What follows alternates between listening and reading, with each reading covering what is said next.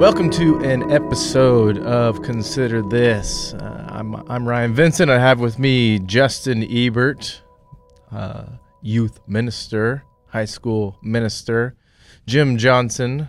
Um, he just likes to be called a minister, um, even though I think his title is lead minister. Well, but you could say the same thing about everybody. Yeah. So Justin likes to be called a minister. A minister. But really his title is youth director. Yeah, but he doesn't like it's not like he fights against it like you do. You I don't you, you don't you don't do, put up I a big fight, fight it. Yeah, but do. you don't you don't really prefer it. Now, it bugs me because people will bring it up and they'll say, "Hey, are you the minister?" Mm-hmm. And I just think that I really do. I, I get what they're saying, and it just it sounds weird. It's not even like a, a true, you know, you guys both know this. It's not like some false sense of humility. It's just mm-hmm. it's just goofy to me. Yep.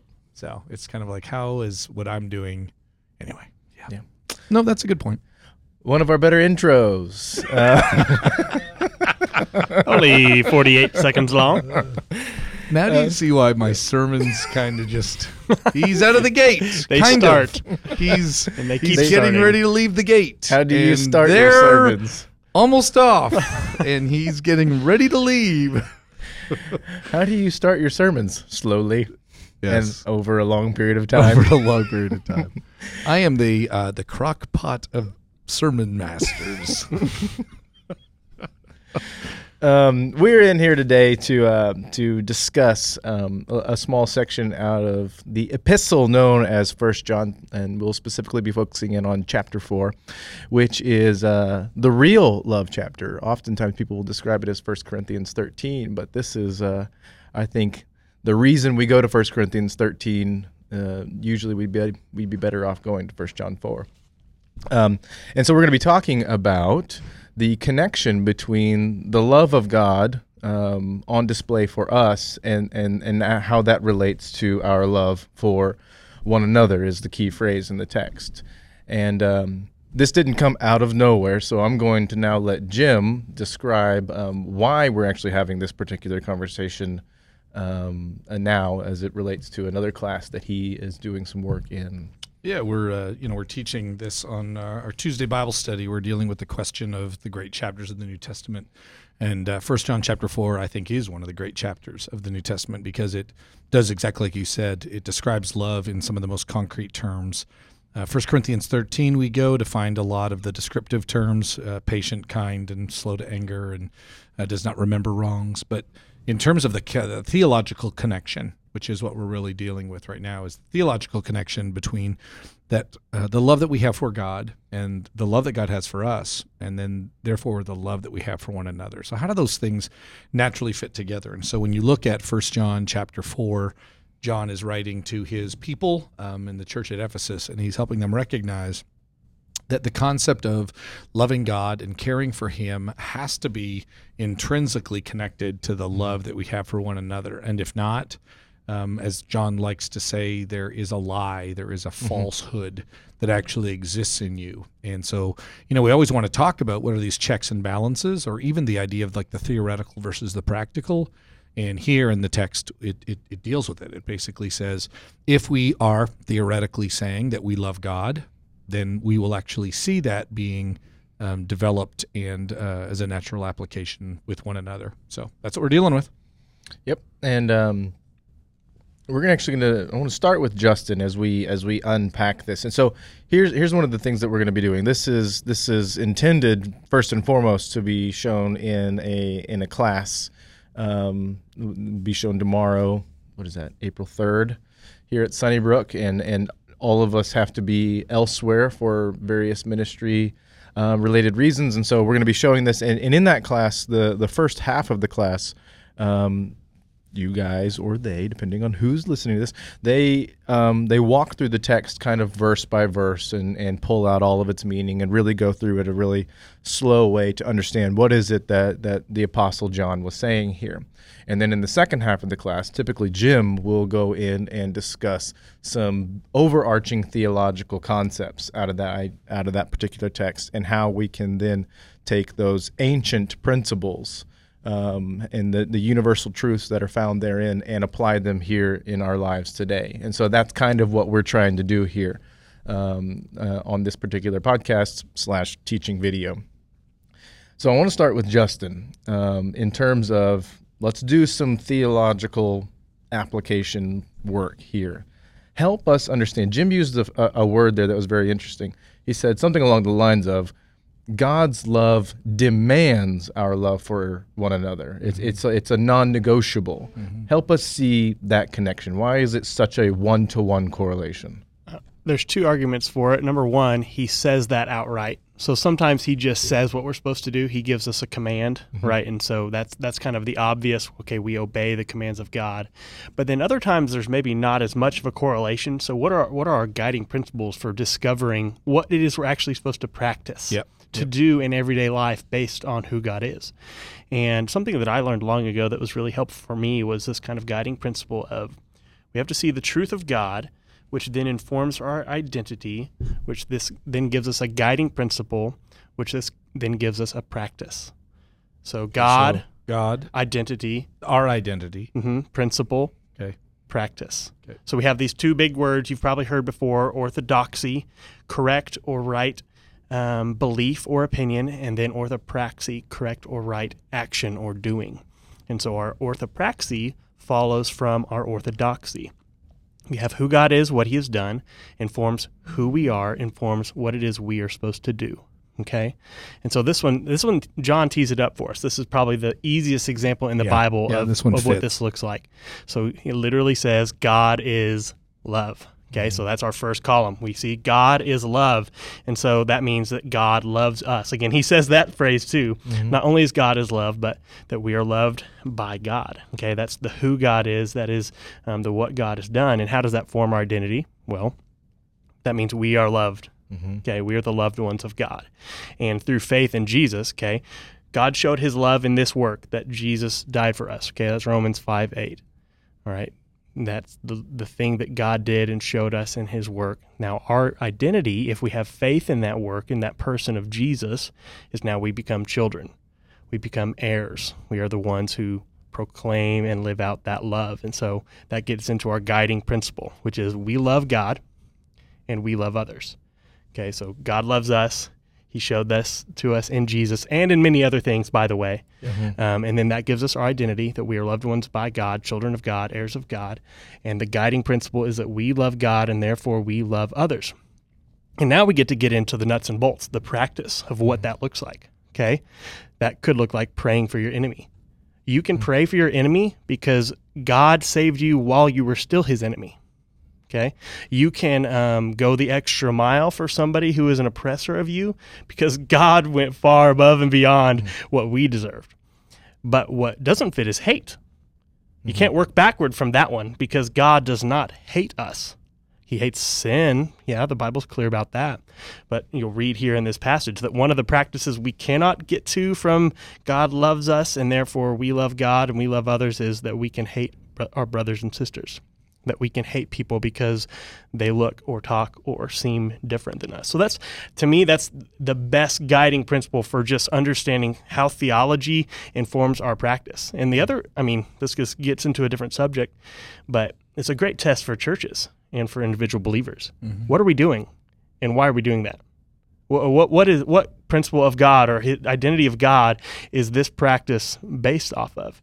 And a lot of times when we do that, when we examine ourselves in this way, we start to realize we don't know why, or hmm. maybe there isn't like a character or an attribute of God or something that God has done that matches up with this practice, and we need to now repent and change our mind, to change our ways. Can you give us an example of that?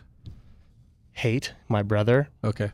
Well, I mean, that's the simple, that's the yeah. one yep. John yep. gives us. Yep. Racism specifically. Let's okay. get into, uh, like there's no, there's no way you can read the course of Old to new, okay, all the whole scriptures and get to a place where you can say, I hate somebody of this other race, mm-hmm. and I can justify that. Now, many people have tried, right? Many people have tried and tried to u- use certain Bible verses to promote it yep. while ignoring others, yep. mm-hmm. right? But that's, you can't get there. You can't get back to that God is love and that Christ has died for his enemies. So, and this is um, particularly when there's not like an expressed command against then we could work backwards from that and say there's really no precedent for. Right. There's it's an, not rooted. Are these? There's no principles here that are rooted in our character, which is rooted in God's character. Mm-hmm. And so whenever, this, wherever is that, that wrong-headedness, that wrong direction. Yeah. Okay. This one's easy because it tees yeah. it up for yeah. us. Yeah. Sure. But there are ones that get a lot more complicated.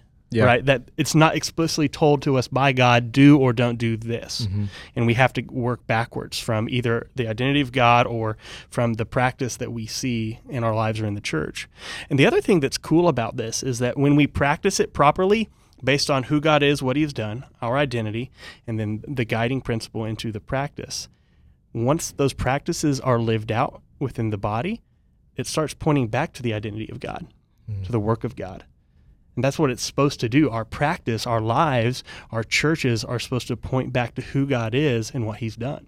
Yeah. And so it's this beautiful cycle, which this is where theology is really helpful. A lot of people think, oh, that's not for me. I don't like thinking in that way. It's too deep. No, it's it really is helpful and necessary in order to guide not only who we are, but what it is we're supposed to do in this life. And not only that, it's not rooted in just an idea. It's rooted in the character of God, which is revealed in Scripture. And that kind of holds us on track. Yep. Mm-hmm. It, it, one of the helpful kind of logical paradigms that, that I think this text employs very overtly, but you can use it in other ones that it, that aren't so clear, is it's basically an if this, then that scenario. Yep. If God is love, then we love one another. And then mm-hmm. you can reverse those, like you like you said. And and so if we don't love one another, then the then it's if I don't love, then not that, right? Yeah. It's yep. and, and and you're saying here it's very, very, you know, kind of in your face. Sure. Other places there's a little bit more interpretive legwork to be done in order to find that that logical string of consequences. Sure. So here's what somebody would say to this. Okay, here's what I'm gonna do, Jim. I see God is love. So that's that's the first part. Therefore, we are loved by God. Okay, now our guiding principle, we love God and we love others. Therefore, we're going to love people by accepting everything they think, say, and do hmm. and not speak against it. What do you say to that? I would say that doesn't line up with the character of God. That doesn't because, line up with the character of God because of what else we see in the rest of the Scripture. That's not sure. how He loves. That's not how He loves. Yeah. Actually, yeah. He says, and we see in Hebrews chapter twelve, yeah, right? Yep, God yep, yep. disciplines those that He loves. We see in Matthew that we actually are to discipline our brothers and our sisters yep, because that's yep. actually showing them more love. Yep. Mm-hmm. I'm actually not loving you if I let you continue to go down a path where I see your destruction. Mm-hmm. I'm actually not loving the body of Christ if you're causing division and I don't send you out of it for a time. Yeah. It's not just that it's not beneficial for the rest of the body. It's actually not beneficial for Jim. If Jim is divisive, mm-hmm. then it's it's destructive to the body, but it's also destructive to Jim. Right. And not just in the future judgment, but even now. It's like we see it all the time. We see people that are destructive, people that are um, cre- cre- creating the di- di- di- di- the disunity. Sure. We see them suffering. And to not confront them and to not mm-hmm. push them, to not move them forward actually is an unloving act. It's, it's short-sighted. And it's full of fear to not discipline. Yeah, this text, not, talks, this text describes that fear, actually. To yeah. not, in love and in truth, say what you are believing is false, and it's leading you to saying things that are false, and it's leading you to do things or allow others to do things that are false. And you might not think they're a big deal right now, but it has repercussions for you in all other areas. You can't think one thing about God and and. ignorantly think that that doesn't affect other things that you believe about God, and therefore yeah. other things you believe about yourself, and other things you believe about the church, and other things that you're going to do or allow others to do. Mm-hmm. It's just, it's, it's very foolish. Yeah. One of the things that we are very um, careful to do, uh, especially here at Sunnybrook, whenever we get to a section in either a lesson or a sermon or a podcast where we're doing theological reflection is we do uh, as much as we're able to do to let the text answer the questions. Sometimes I think we, we read the text to, to use it as a bit of a springboard, and then we talk. We have the you know the rest of the conversation with eyes up, and it, it just becomes our best ideas or phil, uh, you know philosophy or whatever.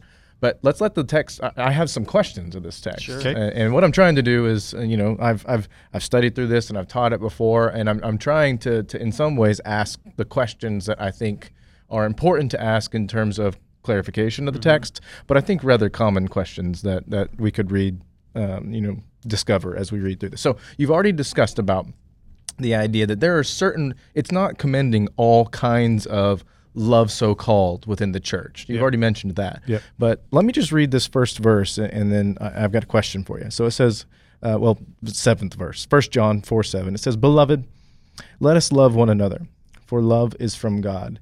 And whoever loves has been born of God and knows God." So um, is it possible for me to read that in, you know, I'm, I'm, I'm intentionally reading it in isolation because this is how I can force it. Is it possible for me to read that and start to look at perhaps my unbelieving or skeptical neighbors and just start to really appreciate how kind they are and how, you know, whenever I went on vacation, they mowed my yard and I didn't even ask them to. And, the, you know, when we're sick, they bring us soup, and they're just genuinely loving people. The, the, I, I've seen this verse used to extend a degree of hope to someone who does not align themselves with Jesus or his kingdom, um, and say, well, obviously there's something godly about this person. How, how do we respond to that? I mean, I would respond by saying what what you're doing is you're picking up on something that um, that the rest of the text does not seem to want to support. So when you go back previous before verse seven and you look at what he's describing here, he's describing that uh, there's a little bit of how do you know that you have, there's test the spirits, mm-hmm. Um, the Spirit, so the, the way that the Spirit moves is in coordination and connection with, with how God moves. Um, God moves then by the Spirit in us, and these become the signs in which we can recognize it in one another. So there's a lot of we language and a lot of us language. And then from there, in the entire rest of the, the seventh or the fourth chapter, beginning from verse seven and on, he is literally describing that how can we know that God is within us? And it is the love that we demonstrate, the love that we demonstrate for God and the love that we demonstrate naturally for one another. So he doesn't move to a conversation of, hey, how can you know if anyone, anywhere, anytime is um, is from God? Well, because love basically is a generic attribute. No, it's not that. If you notice how it even continues on, he is describing this love that they have for one another. That love is from God. Whoever loves has been born of God. And so who is this? They're the people that know God. If you back up into previous verses four and five and six of that chapter, it's the same thing. It's the same idea that he's bringing up. These are the signs that we know that we are from God. And what John is saying is, is that one of the most natural ways that we should do it is to recognize that love. I would say that instead of me going to my neighbor who doesn't have a born of God, and John actually mm-hmm. describes in the words of Jesus that anyone born of God is born of both water and the Spirit. Mm-hmm. So you'd have to even look at how all Scripture holds together. It's not so much, um, I saw somebody who's not a follower of Jesus Christ, who doesn't believe in God, is not, does not have the Holy Spirit, but seems to have a form of love, as Justin described it, a loveness or lovingness or a kindness mm-hmm. towards others. You don't work it backwards like that, but I think you could say, hey, I've got this buddy named Steve, and he doesn't demonstrate any kind of love for, for anybody. Like, he says he loves God, but I don't see it anywhere else. Mm. Then I think we could go back and we say, we could say, I don't know if he was born of God. So I would say that's where the text is going. The text is actually reverse engineering that a little bit and saying if, if there is somebody who is making a claim to love and they don't, or making a claim to love God, but we don't see it in this, we don't see an evidence of that love, mm-hmm. both for God and others, and you'll see how that develops. Um, you can say something is broken. So it, it, it answers, and maybe even fundamentally, one of the most interesting questions, and I know that we're going to say, well, who gets to judge? Another, that's a different question. Um, you can wonder how well someone knows God mm. and desires to honor him and to love him by the lack of love in their lives, and not just this um, this arbitrary, cannot be calculated love yeah. for God because I guess get to say that and act any way that I want. Yeah. Jesus doesn't allow that. God doesn't allow that. So you may be able to say not to your neighbor, Um, who is by no means claiming to be a Christian, that just because of a loving act to the dog down the street, um, they're a fully born follower of Jesus Christ. But you might be able to say to your neighbor who claims to be a Christian that I don't know if I see yeah. the evidence of that transforming birth because I don't see love. Yeah. I mean, I think that one of the, you know, considering um, kind of all that we do in the realm of, of quote, discipleship around here, I think one of the the most the one of the greatest pandemics I've noticed over the years is that we all have a kind of a, a creepy degree of comfort with perpetual immaturity. Yeah. And I am yeah. willing to yeah. just let yeah. Justin kind of go on for years claiming some degree of, you know, love for Christ with no fruit whatsoever manifesting itself. And and that is that is bad for Justin, and it's bad for me. Yep. And and we just have this near unending patience for it. I actually think we have a disregard for it. I don't know if it's patience so much as a complete apathy. But this text really doesn't allow that. No, it doesn't. I mean, this whole book doesn't allow it. I mean, put it in this whole book.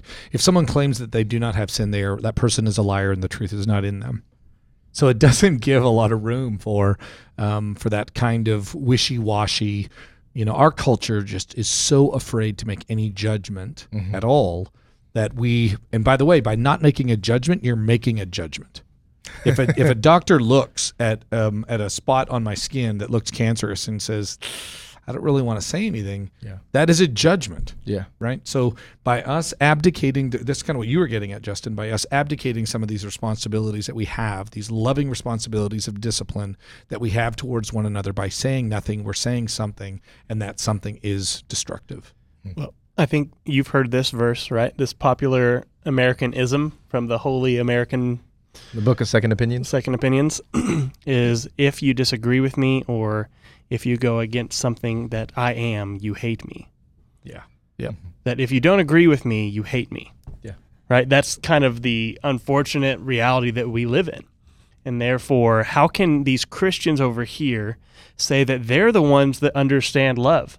They are the loving ones, that God loves them and maybe even loves us, but then they speak against a core part of who I am. And how dare they withhold something that is rightfully mine to have or do. Yeah. You know, so they see this, this, that's their disconnect. That's this eternal gap between the world and um, the kingdom of God, right? Mm-hmm. That we understand love in a completely, a much more full way. And they have this limited view of what love is, that love is only erotic or love is only acceptance. And mm-hmm. those are such small, fine points of the fullest picture that is God. That's that's doing theology with your eyes up mm-hmm. instead of at the text, mm-hmm. right? Yeah. Yep. From now, our own experiences. Yeah. Now, Justin, before we move on to, to my next question regarding the text, so regarding verse seven, I've I've demonstrated a, a poor reading of verse seven. Can you give us, you know, a couple, just few hermeneutics tips on how to not do what I've just done? Sure, sure. Tonight uh, or Monday night, April second, at uh, School of Theology, we'll be going over the literary context yep. and what that means. And essentially, you can let Scripture, or you can read into Scripture and make it say kind of whatever you want, depending mm-hmm. on the text, right? If you read Psalm fourteen one in isolation, you could say, the Bible says there is no God, mm-hmm. right? No, the verse actually says, the fool in his heart says that there is no God. Yep. Okay, so in this verse, I could rip um, chap- or verse seven out on its own and make it say a lot of things and make myself actually feel pretty good about where I stand as far as how loving I am in the sense of the world, mm-hmm. right? But with literary context, that means we have to understand the verses around that verse, the chapters around that verse. We have to understand the book as a whole, as Jim was describing. We have to understand which testament it was in. We have to understand the meta-narrative of Scripture. And that's why we at Sunnybrook are so passionate about teaching the Bible so faithfully and so fully, because we've grown up in a culture that likes the one-verse calendar uh, from the Christian bookstore. Right, and so we have a lot but of folk like theology. I like to tear it. Right, we have a lot of folk theology, bad theology that has led to bad thinking and bad practicing. Yeah, and yeah. we churches can take some of that blame. Yeah, I, and so in this hermeneutic class that we're doing here at Sunnybrook, I one of my kind of easiest suggestions, if if I could tell you to change one thing about your Bible study habits, that would really just kind of remove a lot of errors from the table. It's stop reading verses. Just read paragraphs. Don't stop short of a paragraph. And I'd rather you yep. read chapters, yep. to be honest. Oh, yep. goodness. Yep. But I, if you can just go with whole paragraphs, that's a complete thought from, say, John. Yeah. In two thousand ten, when God changed my life through the help of Sunnybrook and Jim Johnson and many other people, I remember telling Jim, like, I've never read the Bible in bulk. I've never sat and read whole books at a time or major chapter sections sure, at a time. Sure. And it just changes the way you see Scripture. Mm-hmm. It changes the way you see God, because it It totally upends your taking one verse out of the um, Sermon on the Mount in the full picture of Matthew. Yeah, and that's why you can't look at this. You can't look at the beginning of this chapter, it's verse seven particularly. Okay, it's not the beginning of the chapter, beginning of, our, of this section. You can't begin in verse seven and then move from that and say, what John is trying to argue here are people do not need Jesus, and they can have the love of God apart from Um, what Christ has done for them and what God has done for them in Christ. I mean, you can't get anywhere near that. Yeah, because you're going to you're going to fold into some statements. Um, in this is love, not that we have loved God, but that God has loved us and sent his Son to be the propitiation for our sins. Beloved, if God so loved us, we also ought to love one another. No one has ever seen God. If we love one another, God abides, abides in us, and his love is perfected in us. Like the, the whole context pulls us into a yeah. relationship with God through Christ and describes God's gift to us as Jesus. Mm-hmm. It almost presumes that this is a gift that we have already received, mm-hmm. and then it's saying, okay, if you have received the propitiation, so the removal of God's anger, um, Jesus propitiated that, right? He bore the weight of the the anger of God upon um, upon himself so that we wouldn't receive it, and therefore we should love like this. How do you get... How do you get from that verse seven that you know that you can be actually a believer and be disconnected from what God has done in Jesus Christ? The the paragraph doesn't let you do it. Yes, but this is this is an example of the danger of um and and I love this app, but this is the danger of my engagement with Scripture being limited to the YouVersion verse of the day. Yeah. If that is no, if I that's like my it. daily time with the Lord, I read that verse and I pray and I meditate on it on my way to work. I'll take it over nothing, but just barely. Because you really, you're always at the risk of misconstruing a, a more intricate thought from the biblical author. Uh, let me, and you you agree with this. So, but here, here's what I would tell you: I'm I'm fine with you taking it over nothing. I'm not okay with everybody That's taking it ask. over nothing. That's like, what I was going to no, ask. No, but truly, like, because I know yeah. you have, and, and this is what I want you to hear: when when we take a verse and we remove it out. The reason why some of us do better with that, going back to what you said earlier, that some of us are very content with a lack of maturity. So I'm, I'm when you, when you say that, Ryan, totally cool with it. I get it, because you're able, because of other studying that you've done, you're able to keep that somewhat in the ballpark. But you know that those of us who've been, you know, are say who are more mature, who are more learned. I would tell you, I've done that. I've done it with verse of the day and kind of went down a particular road. And I, I didn't go totally to Crazy Town, but I moved into the town next door. I was in the yeah. twin city of Crazy Town. Yep. And then when I went back and I said, wow, I never noticed that um, that text from Nahum. If you look at the verse around it, it kind of sets you in a little bit of a different direction, right? It, yeah. We've all been surprised by mm-hmm. that. And so I would say um, I would take it over nothing. Um, some people, though, I would say maybe, maybe not. No, maybe nothing is safer. Maybe nothing is. Yeah, you might not want to get involved in that. Oh, that's good. Okay, here's my next question. So I'm going to jump down, and, and we would encourage you. I know if you're if you're in this Bible study, you guys have already worked through the text in a pretty exhaustive way. But if you're just listening to this on our podcast, I would encourage you to probably even pause just quickly and read verses seven all the way through. Uh, I think it ends in verse twenty-one, um, just to kind of get an idea, because I'm going to be skipping around a little bit, but I'm going to jump down to verse eleven. John continues and he says, Beloved, if God so loved us, we also ought to love one another, right? We've said that a number of times. But here's my question.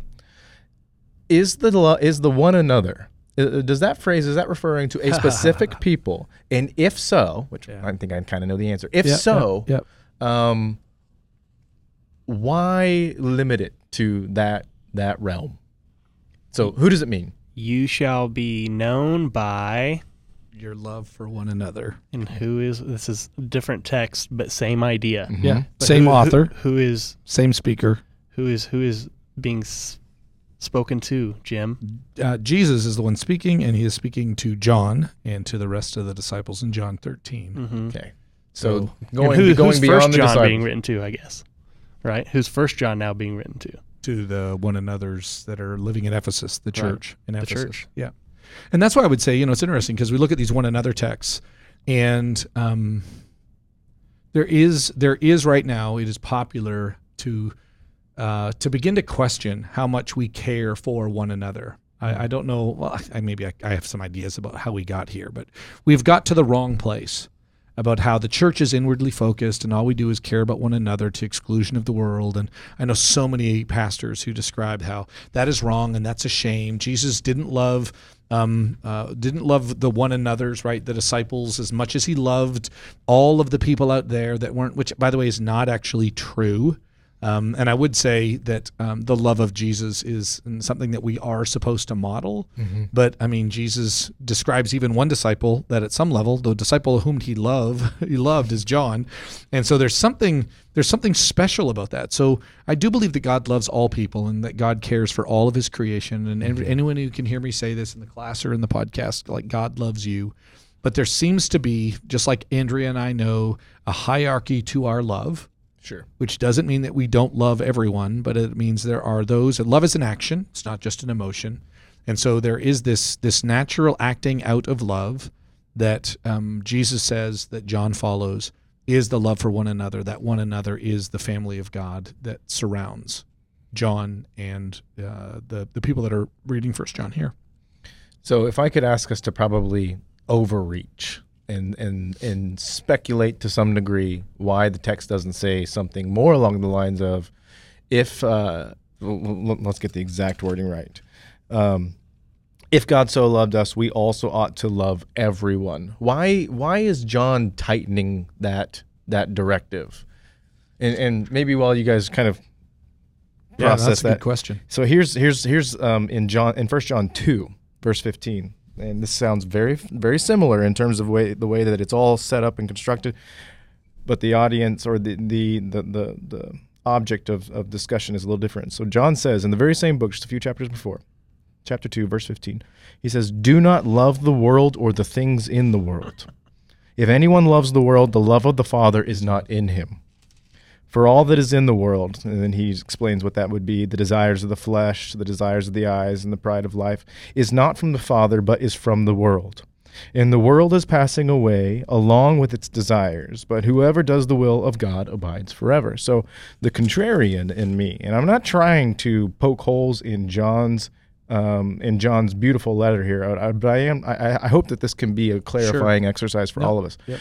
Why does John seem to say you should not actually love, and, and I'm going to say more than he said, everybody, but it's your love for one another that testifies to the love of God? So here's my question back to that. Is he talking about only people there or the things and the repercussions of this world? Because we could go back to the same author, mm-hmm. world famous, "For God so loved the world," right? Same word, cosmo, cosmon, is used for both of those. Yep. Yep. So, so how do we know? Yep. How do we know John in this instance of chapter two is He's talking just referring about to things, is yeah. sin or fleshly desires, and not people? Yeah. So, and, and I and I think that's that, that I think that that's the difference between the two texts, and, and I don't think that First John two is saying you cannot have love for worldly people.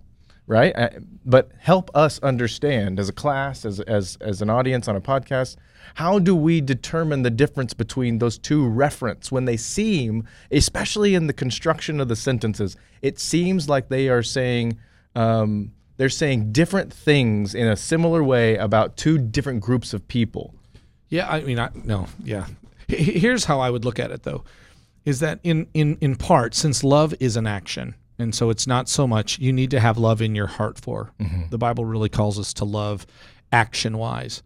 Um, that first of all, looking at the text, it's it's it's a little bit like if you were to command me to love someone, going back to what we've talked about in a lot lately about the concentric circles of responsibility in terms of discipleship and stuff, that there is like a hierarchy of love that exists in my own family, um, in my own life, that um, of all the people that I love in the world, there is one that I'm married to, and there is a degree of love that I owe her, a degree of, of constant interaction and of constant caring for that just seems very, very natural. And in in many ways, she, she takes the full brunt or the fullest brunt of uh, of my actions, my children, my the my coworkers, uh, my my neighbors.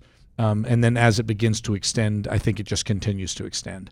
Mm-hmm. And so I think what, what John is describing here is somewhat a very natural thing. I mean, who are you with most of the time? And the answer is the one another's. Mm-hmm. Okay. And so do you love them? Yes or no? And so, yes, I love them. And so the majority of what Paul is, just, or what John here is, just, I'm so used to talking about Paul. The majority of what John is describing here is kind of like in the most natural outpouring of your life, where you spend the majority of your time with the one another's, that is the one another's that are family, and particularly the whole family of God. There should be a natural way in which you're going to be loving one another. Mm. And so I think that is kind of the, the natural bent yeah. that he is he is kind of uh, orienting these Christians around. Um, and but I but I would also say that in connection with that, that there wouldn't be a dichotomy against that necessarily. I think that, mm-hmm. for example, I don't think he would say don't love the the ones who are not. Right. Right? I don't think he would say that. I think that there is something that is broken there, but sometimes you're overstepping your responsibility. It's a little bit like Paul describes that when it comes to going back to the discipline that Justin was describing, I don't know if it is the responsibility of the church to care for all the needs of the world. Mm. I think that is God's responsibility, and as I think those needs are uh, placed in our direct path, then we act like Jesus would act in terms of those. But I, I love to ask somebody um, that really wrestles with like where their responsibilities are for love. Mm-hmm. And um, and I mean that by an action. I don't just mean a motive, like I'm an action. I, I, I love to ask particularly young mothers, Um, do you feed all the all the, all the children that are hungry at five o'clock every day in Stillwater, or even in your neighborhood? Like, do you do that? Do you just or even at your house? Yeah. Well, hopefully they go, do that. Go back to bed. Go, go back. Yeah, exactly. It's five o'clock. You should be back in bed.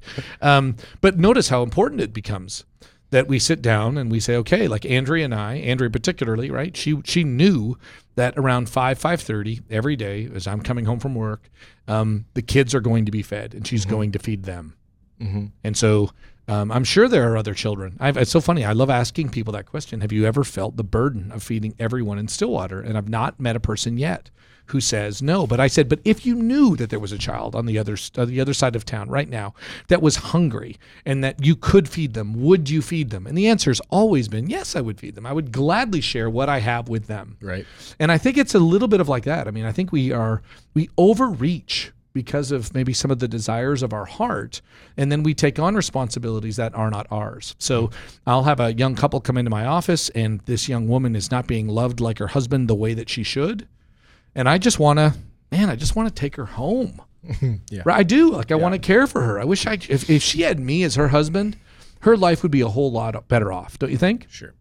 Like, but how many of you go, okay, that that's really going to get messy after a while? Or you see a child, and that child is like not being loved and cared for by his parents. Yeah. And then so you go, okay, listen, I think I need to love them. Okay, but if you love them like a dad, you're overreaching. And so I think what John and Paul are doing quite naturally is calling us to take care of those responsibilities that we have that are directly in our path. Yeah. And when we step over those, in order that we might reach the next level, there is something broken in that process. Hmm. That's good. Now here's here's so speaking of Paul, I want to I want to hear your thoughts on this. Let's do a little theological integration here. So, we both agree that First John teaches both that because of God's love, we ought to have love for one another, kind of an inner inner church, inner body love. And then we also agree with First John that we ought not love the things of this world.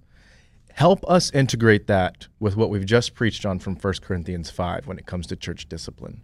An, an, an, a practice that mm-hmm. some might say is not loving. Yeah. But take First John four and the command to love within the church, and First John two and the command to not love the things of this world, and help us wow. tie that up into church discipline. That's good. Well, it's it's when the people of God start to fall into that exact trap of loving the things of this world. Yep. Yep. That's when discipline is necessary, right? Or when um, the people of God are starting to integrate Um, the metanoia, the changed mind or will of that they're supposed to have in Christ, is not transformed yet, and so they're they're having they're needing a, their thoughts transformed, which transforms words, transforms actions, right? And so that's when discipline comes into place. I would say, I mean, that's the simple answer. Yeah, no, and it's, I'll tell you the other part that I would say is it's funny because in this text it talks about that there's no fear in judgment because of the love that we have in God, mm-hmm. because we know we have this right relationship with Him. So I no longer am afraid of punishment. Um, it seems to be connected here that somehow knowing God is following God is honoring God, and it removes a sense of fear. It gives us a sense of Of, of ownership and awareness. So one of the ways in which you can know that you truly are saved, which John is going to say in First John five, beginning in verse, I think it's, is it verse thirteen is kind of the key one. Um, yes.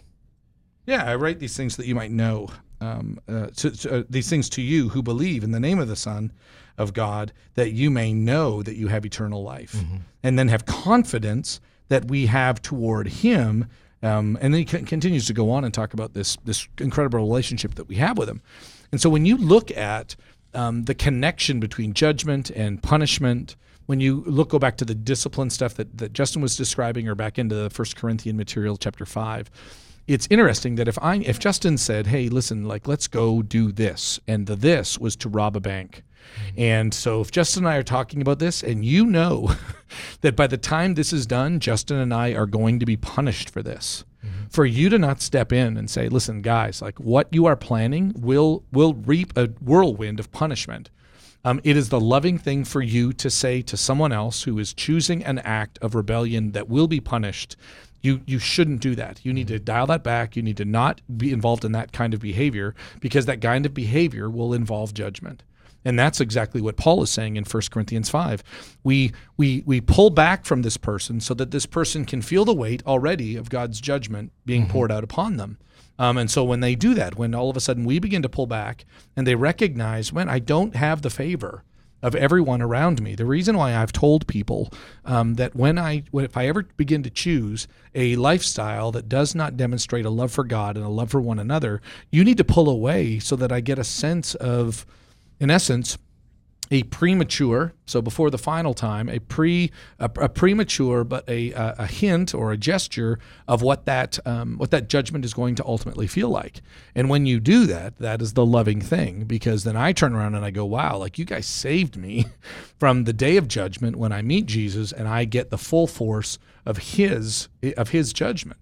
Um, and so that's, I think, where the First Corinthians five material fits perfectly into the First John four material. Sure. I think the thing that people would want to know, I would want to know, is how do you, what about the distinction of, yeah, I, I, I am pretty clear that I'm not supposed to steal or rob a bank, right? That seems pretty clear that there'll be major repercussions. What about those more gray areas where um, there maybe isn't a specific command on not to do this specific activity, but the church overall would say that is not of God, and therefore if you keep going down that path, it's going to lead to your destruction. Mm. But there's a, a legitimate disagreement. Like, we don't disagree that this is wrong. You say it is, church, but I don't.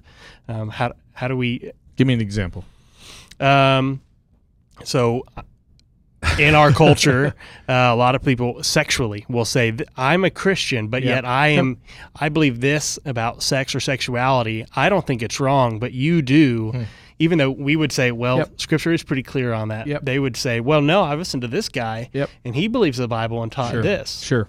And that's where I would say, listen, then if that's the guy that you need to listen to, and if that's the guy that has set your ethical standard, then that's probably the guy that you need to associate with. Like, we don't have that understanding, and here's why we don't have that have that understanding. It's because the Bible speaks this about porneia, which is the the Greek word for fornication, mm-hmm. and and so that's why we believe these things, and that's why we believe these things. And if if you don't believe those things, if you see a different view, that's why I, I'm I'm okay with with with allowing, in that sense, like some some rooms or some freedoms to say, listen, like, I'll, Justin, we just see that differently.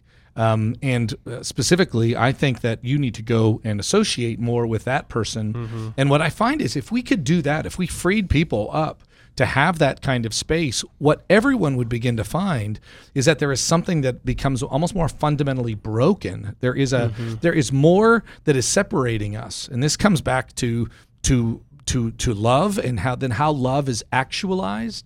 Because if, if if say we were we were going to be loving and caring and hold people to a loving standard, and then we began to become more legalistic in that, right? Because you could you could become very legalistic in what that love looks like. Um, it, it might not even be as simple as sexual immorality. It could be like, I don't like the way you guys are always creating these barriers and walls and mm-hmm. fences and putting people in these categories, and now yeah. all of a sudden love becomes a new category. Um, there's something fundamentally flawed or broken with this. Um, and therefore, I don't know if I can be a part of this fellowship. Um, and and I, I'll tell you, I think there can be something rather even healthy about that, where we have to own some of the implications of our of our theology.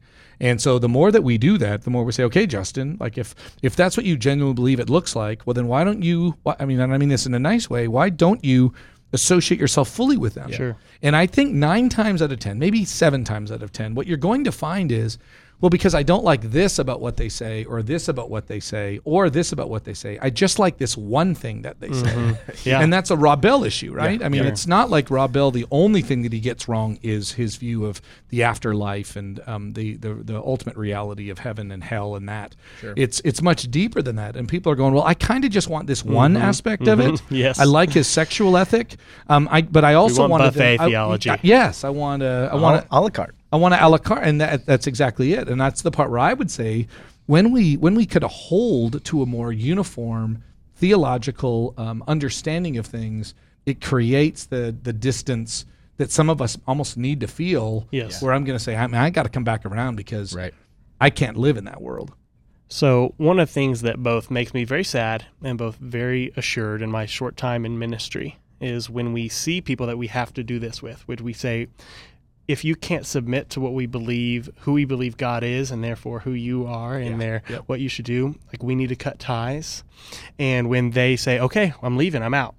And then wisdom is kind of proven by its children over time. And they come back and say, Sounds you're cool. right. Like it hurts us to see them go and that they're not submitting to the yeah. authority of Scripture and to the church. But then almost most times, like people who actually are living by the Spirit yeah. come back and say, you were right. I am so, I, yeah. I, I, I wish I would have listened the first time. Yep. Right. And, and we don't, we see that. Yes. That's no, not I like I'm, we're making up a mythical story. We yeah. see that. Yeah. Quite yeah. often. Yeah. If, if you, if and you it's struggle. Not about any one of us, right? It's not like Jim's view is right. It's, it's our view of the Scriptures. Right. We are going to trust. Right. And so it's not any one of us that experiences mm-hmm. that. We all have experienced. And I'm not even saying that other churches don't experience it too. Mm-hmm. So it's not just about our view of discipleship or our view of ministry. It's our view of Jesus and our view of the Scripture mm-hmm. that begins to say, and listen, and that's why I love the openness of that, which is, um, you know, when, when you begin to find the emptiness that you think, you're going to think you're going to find fulfillment and you're going to find emptiness there. Mm-hmm. Um, I want to point you to a direction, like we love you and we care for you. And in the same way that Jesus loves you, um, we, we're, we want you to come back. And I right. love it when that happens, mm-hmm. when people come back and they realize, wow, they have made some mistakes in some of the choices that they've made. They went to a place that was more permissible and not beneficial, right? And so we say, yes, um, all things are benef- all, all things are permis- permissible, but not all things are beneficial. Yeah. And that's kind of our view of a lot of these things that you're describing. And we would say saying that is an act of loving one another. Right? Yeah. Yep. Yep. I, I do have one more question, but because I do know that this is this is going to be played in, in a bit of a time restrictive format. Steve, what what's our clock right now? Forty-seven. Forty-seven. We probably need to wrap it up. We um, we actually.